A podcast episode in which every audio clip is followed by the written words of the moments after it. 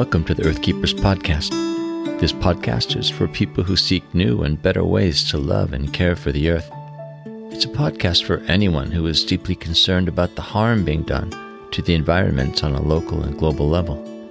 It's a podcast that builds community and connection between people of like heart and mind, people who believe that earth care should be integrated into every aspect of life. And for many in the Earthkeepers community, that includes our spiritual lives.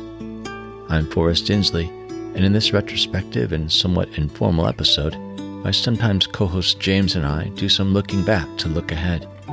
We consider some of the themes we heard and lessons we learned from the last six months of episodes, and talk about where the podcast will be going in the new year. Welcome, friends, to the Earthkeepers Podcast. James, it's good to have you on the podcast again. Happy New Year. Have you got any resolutions this year? I don't normally do resolutions.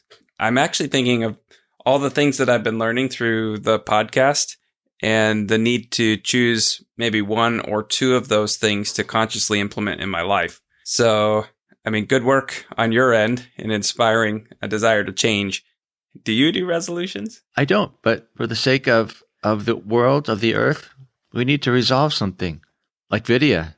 Vidhya and, and Sashi made me feel so guilty when they talked about switching their practices of showering. Now they use a mug and a bucket. Oh, that's so good. It is good. I admire amazing. them very much. But the one thing that that has led to for me is I'm not quite where they are, but you know how when you turn on the water and you wait for it to get hot, like when you're doing dishes or, or that Yeah. sort of thing, there's all that water that comes out and it's a big waste. So I now keep these like food grade buckets next to the sink and the shower. And then while that water is warming up, I save the water that's coming out. That's awesome. It is awesome, but the only problem is I'm not always sure what to do with that water. what what have you been doing? Well, I have a lot of plants in the house, so I've been watering them, but I'm kind of like stockpiling this water without really a, a clue. It makes me wonder about storage tanks, you know? I mean, especially mm-hmm. where where we live, there's so much rain in the winter. It makes me wonder why why don't we store up some of that water to use then in the summer Yeah. when we really need it? Yeah, I've been thinking about getting rain barrels hmm for sure. Had a friend who did that. And then, you know, what people don't know about the Pacific Northwest is the summer's pretty dry Right. and it's not hard to use that water during those few months of the dry season. Yeah. I do have another resolution. Has nothing really to do with the new year, but I grow a lot of food, a lot of vegetables Yeah, all summer food. long. And I have this chest freezer, which is really energy efficient. It's like $35 to run it for the whole year. But the freezer is full of vegetables. hmm The only problem is I don't like vegetables. So my resolution is to try to figure out what on earth I'm going to do to eat those vegetables. When my daughter is home from college, she helps me. She likes vegetables, but man, I don't think I, I'm very creative when it comes to cooking with vegetables. I wonder if you could find someone who's producing something you like and do a trade. Like what? I don't know. What do you like to eat? Pizza. So somehow I don't Well- think that's going to work. May- may- Maybe not. yeah, yeah, Yeah. So what do you feel guilty about that you should change? Oh, you know, it, it might make some of our listeners feel good that that you and I struggle with these day to day decisions all the time, and uh, there there's a lot I feel guilty about, and I think it's okay in a way to feel those pangs of consciousness raising moments of guilt, but when it becomes paralyzing and keeps us from moving forward, we have to figure out a way to break out of that. And if it's a if it's a momentary motivator to do something different, then I think we need to welcome it. For me, I have to take that feeling of overwhelming guilt and responsibility and just say, okay, what's one thing Mhm. I can adopt right now?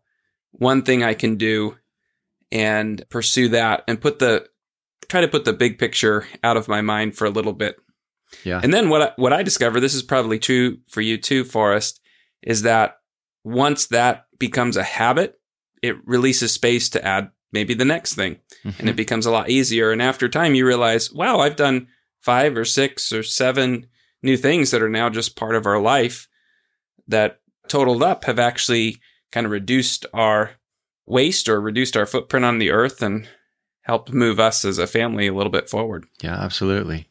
Well, James, one of the really helpful things for me when we do these episodes every six months or so is it helps me to step back and get a bigger picture, a sort of bird's eye view, if you will.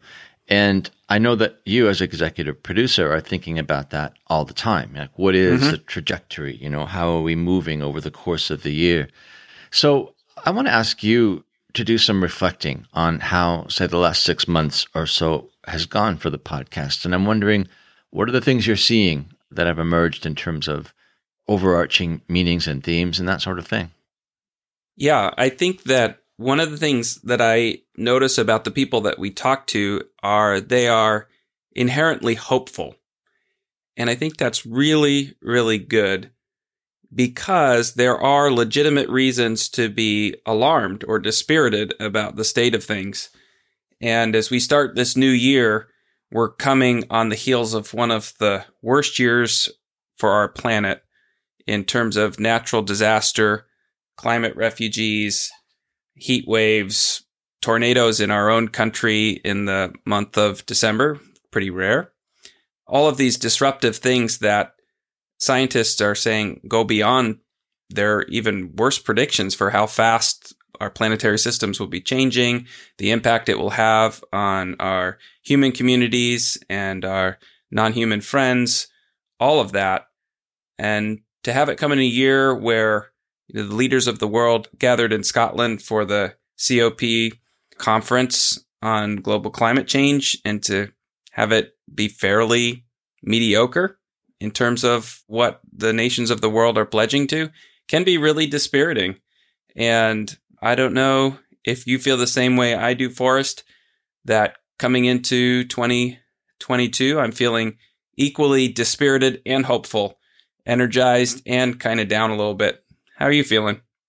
Yeah, you know, I had cause to think about this very thing, this this balance between hope and despair in this mm-hmm. case. But I was talking with Mary Dejong of Waymarkers, mm-hmm. and she was talking about how it's important to to value both the darkness and the light. That one gives you an appreciation or a sensitivity to the other.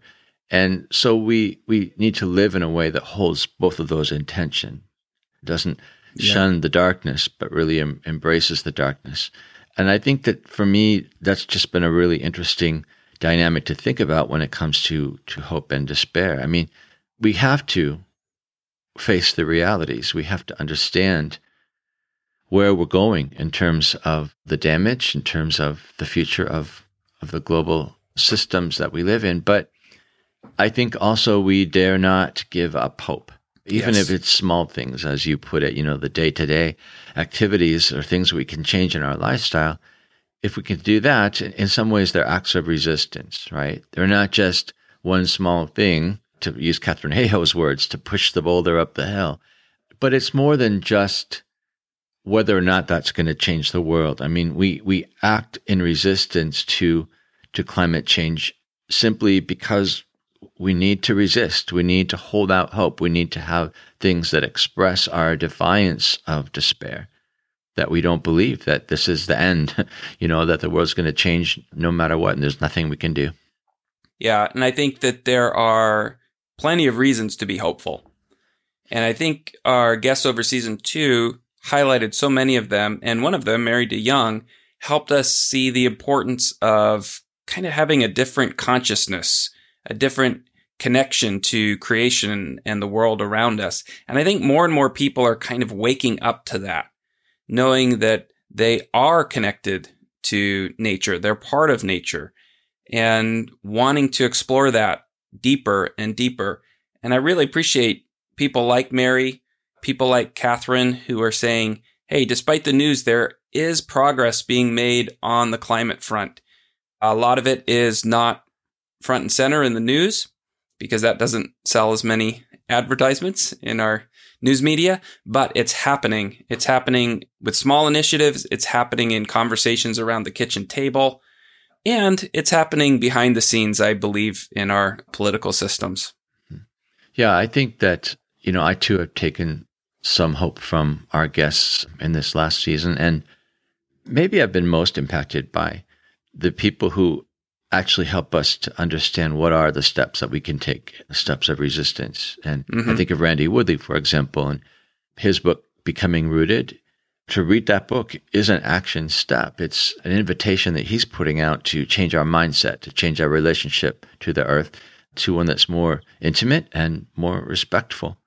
And so I appreciate people like Randy who are saying, here are things you can actually do, right? Mm-hmm. Read this book. Let it impact your your day to day thinking. Let it shape your worldview in new ways. So I've appreciated the people who have this more pragmatic orientation. Yeah, and we talk a lot in Earthkeepers on podcast episodes, and then in Circlewood, Earthkeepers parent ministry, we talk a lot about the need to develop a new consciousness or worldview and a new way of life. And I think for a lot of our listeners and for me as well, it's helpful to take those separately in a way because that's how kind of Western culture and the Western mindset likes to do. But I also think that people like Randy, who are teaching us so many things about how to make a transition from a different kind of worldview perspective, show us that those two things are intimately entwined. Sometimes we can think our way into different ways of action. Sometimes we act our ways into different ways of thinking, but ultimately they're part of the same process of transformation that we need. And I know I've learned a lot from Randy and others who are showing us that there are cultures who haven't separated those things out and have lived in a way that's in more of a harmonious relationship with the earth for a long, long time. So, again, looking back at the, the arc of the podcast, what other things have you noticed from the past six months or so? Well, just picking up perhaps on the impact that our conversations with Randy Woodley have had, I've noticed that you and I are gravitating towards people who can teach us. People like Randy, people like Jay Matenga, uh, people like Ray Simpson, who is steeped in Celtic theology and uh, ways of faith. The folks at Casa Adobe, people from a non Western perspective who are challenging perhaps ways that the dominant culture has been thinking and doing. I have found myself challenged and stretched by these guests and feel like I kind of sit at their feet and can feel myself changing as I listen to them and think about my own life. How about you, Forrest? Yeah, I think that I've been challenged to think beyond maybe just earthkeeping, honestly. Mm-hmm. I, I, have become a little more alarmed in a good way, especially by those people who are willing to speak about environmental injustices, for example. I mean, it's not something that we always link to climate change, and yet we absolutely must link it to climate change. That mm-hmm. there are people, people groups, certain demographics that that are more impacted by the changes that are happening in the world than others, and to ignore that really is injustice. And mm-hmm. I think, for example, of Alex Bailey, who was talking about his work with Black Outside, talking about the disparity in terms of of the students that he teaches, the disparity in terms of their access to wild places and to the outdoors, and how he's working to rectify that in some way, at least with the people in his community. So I've really appreciated the people who have made connections to social justice with issues of, of climate change. Yeah, and I think that's an important part of developing what we like to sometimes call ecological consciousness, hmm. a way of looking at the world and experiencing the world with an understanding that everything is interconnected and interdependent. So you can't take these issues or these people or these communities or your own life out of context, out of the context of the social and ecological systems in which they're embedded and I really appreciate the folks who not only see that, but then they try to address it and help us see those connections and recognize that if we don't work on strengthening those connections and seeing them and trying to ameliorate them or make those connections stronger, we won't really address the fundamental problem we're trying to solve. Mm-hmm. And I do think more people are waking up to that and seeing, hey, if you want to address issues of poverty, you have to address issues of the natural environment. And if you want to make headway in, let's say, environmental conservation, you have to address the human communities that are going to be involved in the decisions that go into that. That way of thinking, I, I think is becoming increasingly recognized as the way to move forward. Mm-hmm. And I think too, the whole move toward recognizing the non-human world as part of the community that's impacted by injustice, it really yes. changes the motivations that help us to to imagine new ways forward. And I think of Casa Adobe and Erika and Johann. He and Erika both talked about making access to the river that was near their town. And this the thought that the river itself was deserving of mm-hmm. of respect. They were really speaking of the river as as a key element of their community, a member of the community, the river mm-hmm. almost as a person. And I think that sort of respect definitely changes our motivations about why why we do justice, right? It's not mm-hmm. just about the human community, but it's mm-hmm. to right injustices as they apply to the whole of, of creation. Yeah, this reminds me of Randy Woodley's wonderful phrase, the community of creation, that of course we are a part of. It also reminds me of things that some of our guests say and things I'm I'm hearing more and more of in other podcasts or books I'm reading, and that is the that is the language of kinship.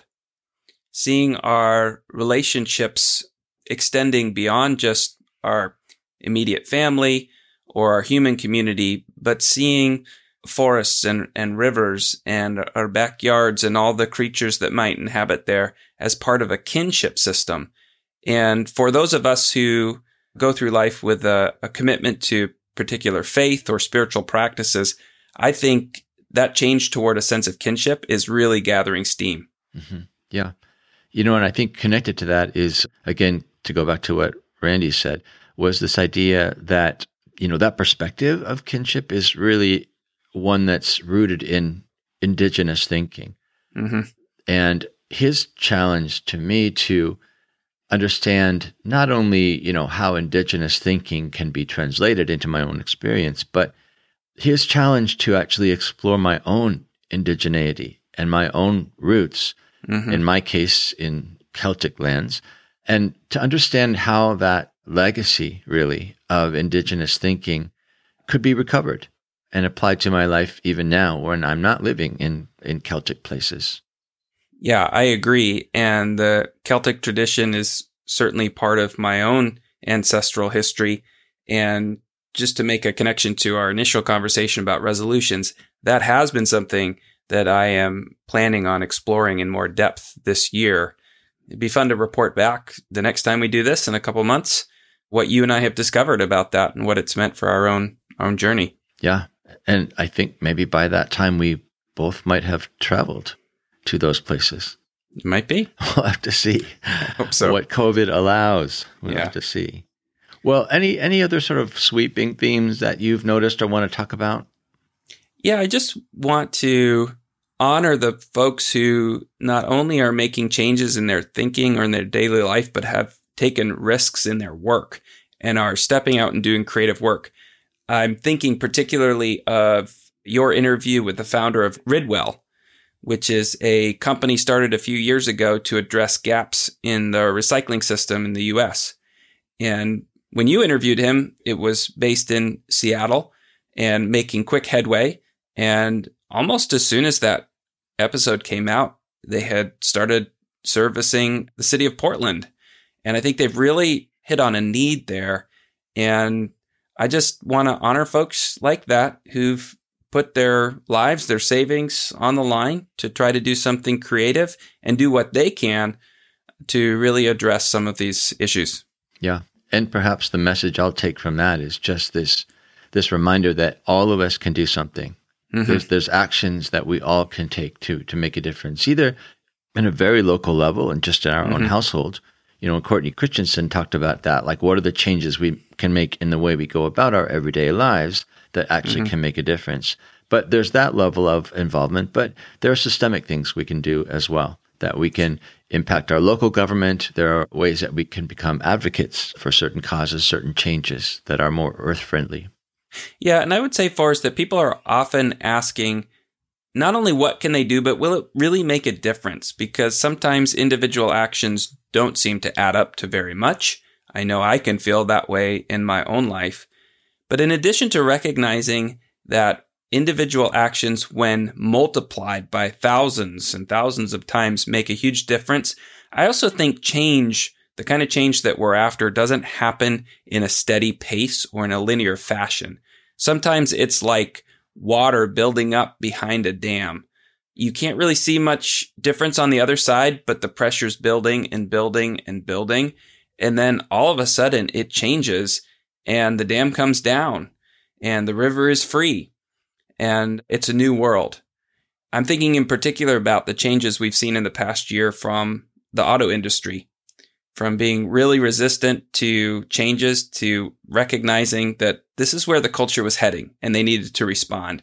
So there's a real forces out there that are making changes in a big sector of our of our life. Yeah. And I'm still looking forward to uh, an affordable electric pickup. I'm dreaming you know, of that. That that might be a theme of our of our uh, conversations every couple of months. How's it going on the electric truck? We'll front? title it "Forrest buys a car." Forrest buys a truck. That's right. well, at the moment, the few that are out there are way too expensive, but I can hold out hope. So it's been fun to look back at some of our guests and themes from season two, Forrest. And I know you've been thinking hard about season three. What kind of themes might we imagine hearing? I'm looking forward to expanding into courses that people can take. And these courses are really meant for people who maybe want to go beyond the themes that come up in the podcast and to go deeper into learning about them. And in particular, learning about them in community with others, because we hope that these courses not only will deliver a, a greater depth of information, but also will help people to have an opportunity to learn together, to learn in community. So that's one of the changes. Mm-hmm. You're going to take those courses, James? I'm all in. All right. So everyone has to stay tuned for that. We are making progress toward that soon. I mentioned the theme of environmental justice before, and I am just finding the need to get more guests on the podcast who can talk about awareness of those issues and not just awareness, but about the changes that we can make to become advocates for environmental justice. And Alex Bailey, as I noted, was really an influence for me. Mm-hmm. He was just so gracious and inviting. He was talking about a profound injustice about equity, and yet doing it in a way that wasn't shaming, wasn't something that made listeners feel guilty, but rather talked about it as as his way, his acts of resistance against injustice. And, and that became an invitation for everyone else to look at their own context and ask that question. What qualifies as environmental injustice here? And what are the steps I can take to rectify that? Yeah, I think that's so important because picking up on our twin themes of needing to change our consciousness, ways of thinking, as well as our lifestyle, our ways of acting, I think we need to recognize that it's not just simply moving to a better way, but that what we've been doing for centuries has been privileging some people more than others. Mm-hmm. And that there is real suffering and oppression that continues and needs to be addressed as part of the transitions that we're talking about. So I'm excited about that. I'm sure it will be stretching and challenging for me as well as some of our listeners but I think it's the way to go and appreciate you moving us in that direction. Another change that I have in mind has to do again with something that's already been happening. We've been forming closer partnerships with other mm-hmm. organizations, and I would love to continue to build on that. I mean, for example, we we have a partnership with Randy Woodley's Eloheh Center, and we are in partnership in a way with with Mary Dejong's Waymarkers. But, you know, there's other organizations that we as an organization resonate with so well. I would love mm-hmm. to see closer association. And oftentimes that happens through forming relationships in the podcast interviews.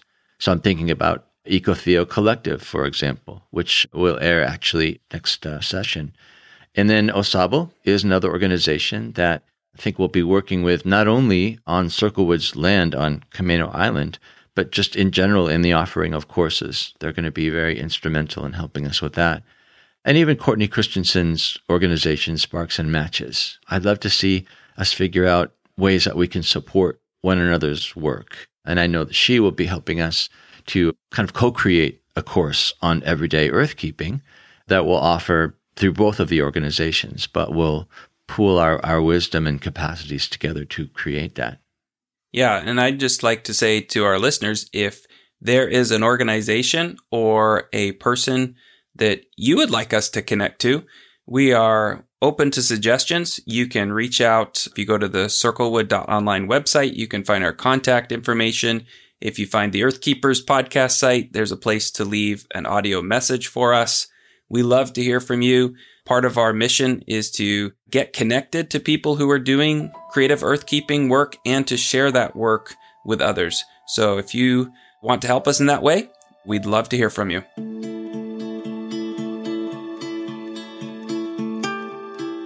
If you appreciate this podcast and want to help us expand its global reach, please share this episode with a friend. You can also show your support by subscribing. Just go to whatever platform you listen to podcasts on and hit the subscribe or follow button for the Earthkeepers podcast. Finally, if you have comments or questions or even suggestions for future guests, email us at earthkeepers at circlewood.online or leave a voicemail on the Earthkeepers website. I'm Forrest Inslee, your podcast host. Our executive producer is James Amadon. Our producer is Dave Wolfers. Forrest Reed is our editor and the creator of our original music. Our research assistant is Rochelle Nordman, and Jessalyn Megerly is our social media director. Thank you, friends, for listening, and please join us for our next conversation on the Earthkeepers podcast.